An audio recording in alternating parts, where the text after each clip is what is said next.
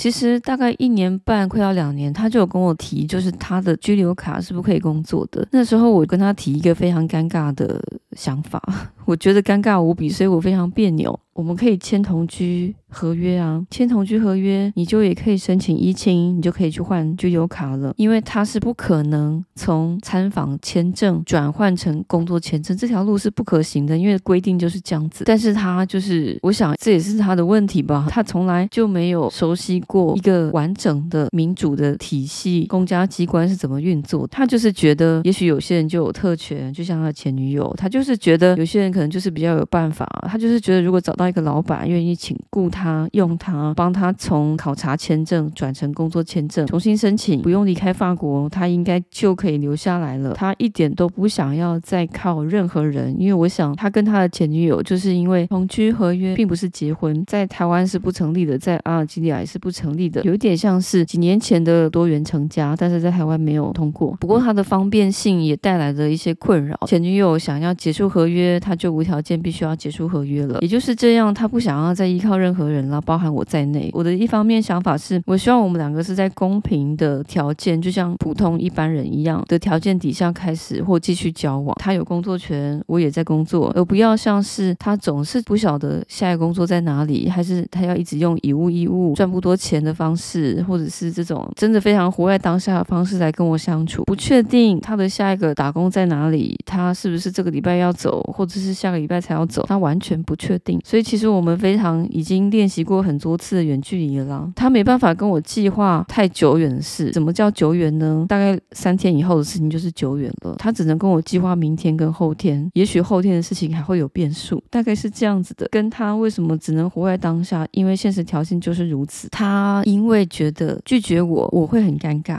也就笑笑的不拒绝也很尴尬，答应我也很尴尬。所以我想这也是为什么他总是不会答错，因为我觉得他如果一口答应了，就会如同当当时所有反对我或一直在旁边提醒我的朋友们说，他会不会就是为了什么什么的条件所以他才跟你交往的，他会不会因为什么什么所以才跟你在一起的。当时有一个哥伦比亚的好闺蜜非常严肃的告诉我，你要知道像这样子第三国家的人，他们背后总会有一个想法，所以你要小心。可是那个时候我会想，你还不是跟我一样是艺术家吗？住在法国的男朋友家吗？你还不是没有固定工作吗？你还不是由你的男朋友在支出家里大部分的费用吗？为什么你会说出这样子的话呢？不过这是题外话了。所以我觉得他如果一口答应我的提议，一定会觉得有鬼，我一定会觉得更尴尬无比。可是如果他拒绝我，确实也会尴尬无比，我会觉得这个人好像否定否认我的未来，然后他也不想要跟我扯上任何关系，然后我也会觉得很尴尬。所以他没有答应，他也没有拒绝，但这件事情就飘在空中，我们也就没有再提了。你就这样子蹉跎蹉跎，直到了交往第三年的时候，我们都觉得时间好像差不多了，终于磨合到一个平和的程度了。你们不要想说我们没有试着要分手，我们还是试着有要分手过，可是从来没有成功。每一次都是他提的，他提分手都是因为我当下就是一个没有情绪，没有任何呃修饰的用这样的方式在跟他讲话。但是对他来说，我想会非常伤伤他的尊严吧，因为我觉得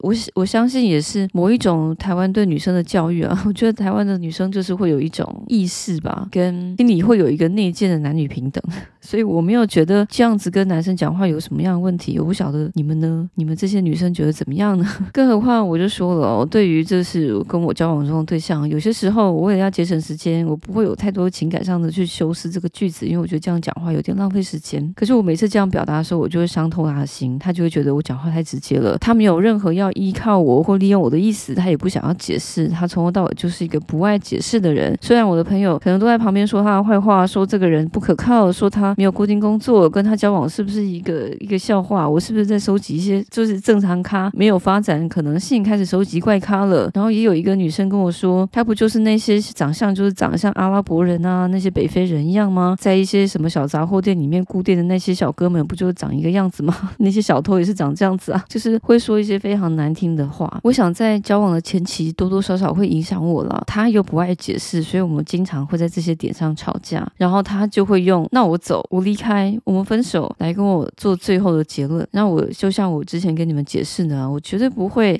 下跪的挽留他，但是他总是会在几乎就是 deadline 的之前出现。就算是我已经铁了心要分开了，就像某一次也是一样，大概是第三第四周的时候，他跟我联络，他在早上讯息我，他说我现在在南法，今天是我生日，我想要约你晚上吃饭，我不晓得可不可以，我想要去我们以前常去的那一家台湾小吃，如果你愿意的话，我下午就去搭火车。他说我没有要烦你，没有要打扰你，我没有任何要跟你吵架意思，我只是希望就是吃个饭而已。然后我真的犹豫很久，因为我想说这种事情我通常不会答应。从头到尾他不敢靠我太近，也不敢越矩，没有提任何复合，非常彬彬有礼的，也没有在聊感情。最后我步行回家，我们站在门口要拜拜的时候，就在这个时候他的好朋友出现了，我认识他的这些朋友，音乐的表演者吧，然后一票人刚好走到我家的巷子，然后他们就很兴奋说你们在干嘛，你们怎么在这里呀、啊？走走走，我们有要去另外一个朋友家 party， 要不要一起来啊？然后就拉我们两个，我们两个见面的拜拜还没说完，结果就跑去 party 了。然后之后我们就复合了，也就和好了啦，就是很欢乐，就是很开心。他的朋友就是总是会拿着吉他，大家会在那边即兴表演，气氛好，然后我又喝醉了，大家都喝醉了，大家都很开心。他也没说我们继续下去，或提说你可不可以给我机会，从头到尾没提这个。也许这也是一个做法，如果你们交往对象约会对象是一个神经病疯子的话，跟我一样的话，常常会处在这样也不行那样也不行的情况下。我有时候会想啊，也许就是人生的人生的烦闷吧，现实的状态就没有没有一个合理的身处在的现实世界了，太不合理了。所以很多事情没有一个持续这样做会对，持续那样做会错的状态。我不晓得在你们当中有没有人可以理解我在说什么。我自己经过了这个两年住在南法山上啊，独自生活的这段期间啊，虽然有时候家人会在啊，真的现在他不在，而且大部分时间在他去打工换宿啊，换换物啊，一物一物的时候，我常常都会独自一个人在家。我自己探讨自己的内心啊，静下来想，我再也不要接触人群，然后一一下子投入一段恋爱关系，这段结束再投入另外一段关系，让我自己忘记现实生活有多么的荒谬。然后我让自己真的静下来，我才会觉得，我觉得我不是疯子，我觉得疯的是这个现实世界。我不晓得你们会这样觉得，就是这个现实世界太疯了，所以使得有一些人就就疯了。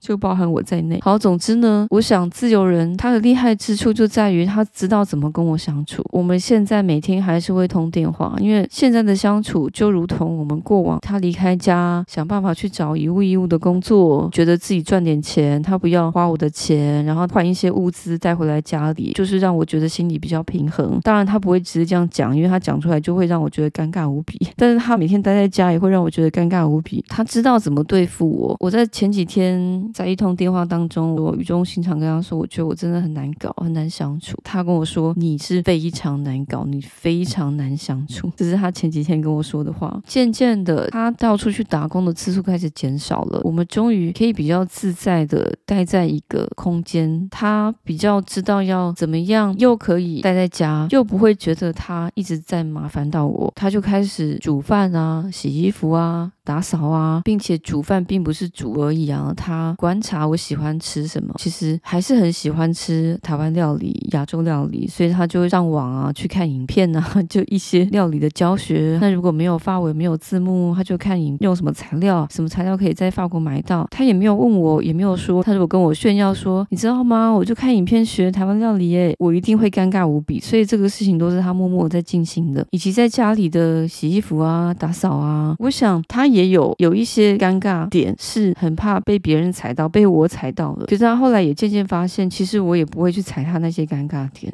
所以我们花了很长的时间去确认我们两个会不会使使对方感觉尴尬。交往三年之后的我们就签了同居合约，在今年一月。那又是怎么回事？他的护照被扣押呢？这真的是很很荒谬的事。在这里要登记同居的合约，我很多资料都必须要从台湾准备。如果你们跟我一样住在海外的话，知道准备资料其实非常的麻烦，不像住在台湾的的台湾人，你们两个如果要去市政府结婚的话啊，只需要找到两个证人啊，签签个字啊，带着身份证印章就可以去了。可在这里不一样的，证明啊，出生证明啊，单身证明啊，任何什么东西的啊，这个户政的这个户籍成本啊，全部都要从台湾申请，然后经过民间的公证人认证、外交部认证，然后带到法国的外交部认证，法国的宣誓的翻译师再翻译过，才可以成立成为一个正式的文件，全部准备齐了才可以登记。所以也花了好几个月的时间，才等到我把资料准备齐了，他也是一样的，他也要从他的资料准备资料，终于才在二零二三年今年一月登记完，刚好就赶上他的考察签证又再次到期，换成家庭的居留卡。我们认为一切都很顺利了，可以就这样执行了。一个月以后收到了去领卡的通知，我们俩都很开心，两个人当天还洗了个澡，两个人都整理好服装仪容，开一个多小时车到警察局去领他，热腾腾。终于换成家庭身份，可以找工作了，终于不用再流浪了。但是就在那一天，我还记得我坐在露天咖啡等他，期待迎接我们新的生活到来。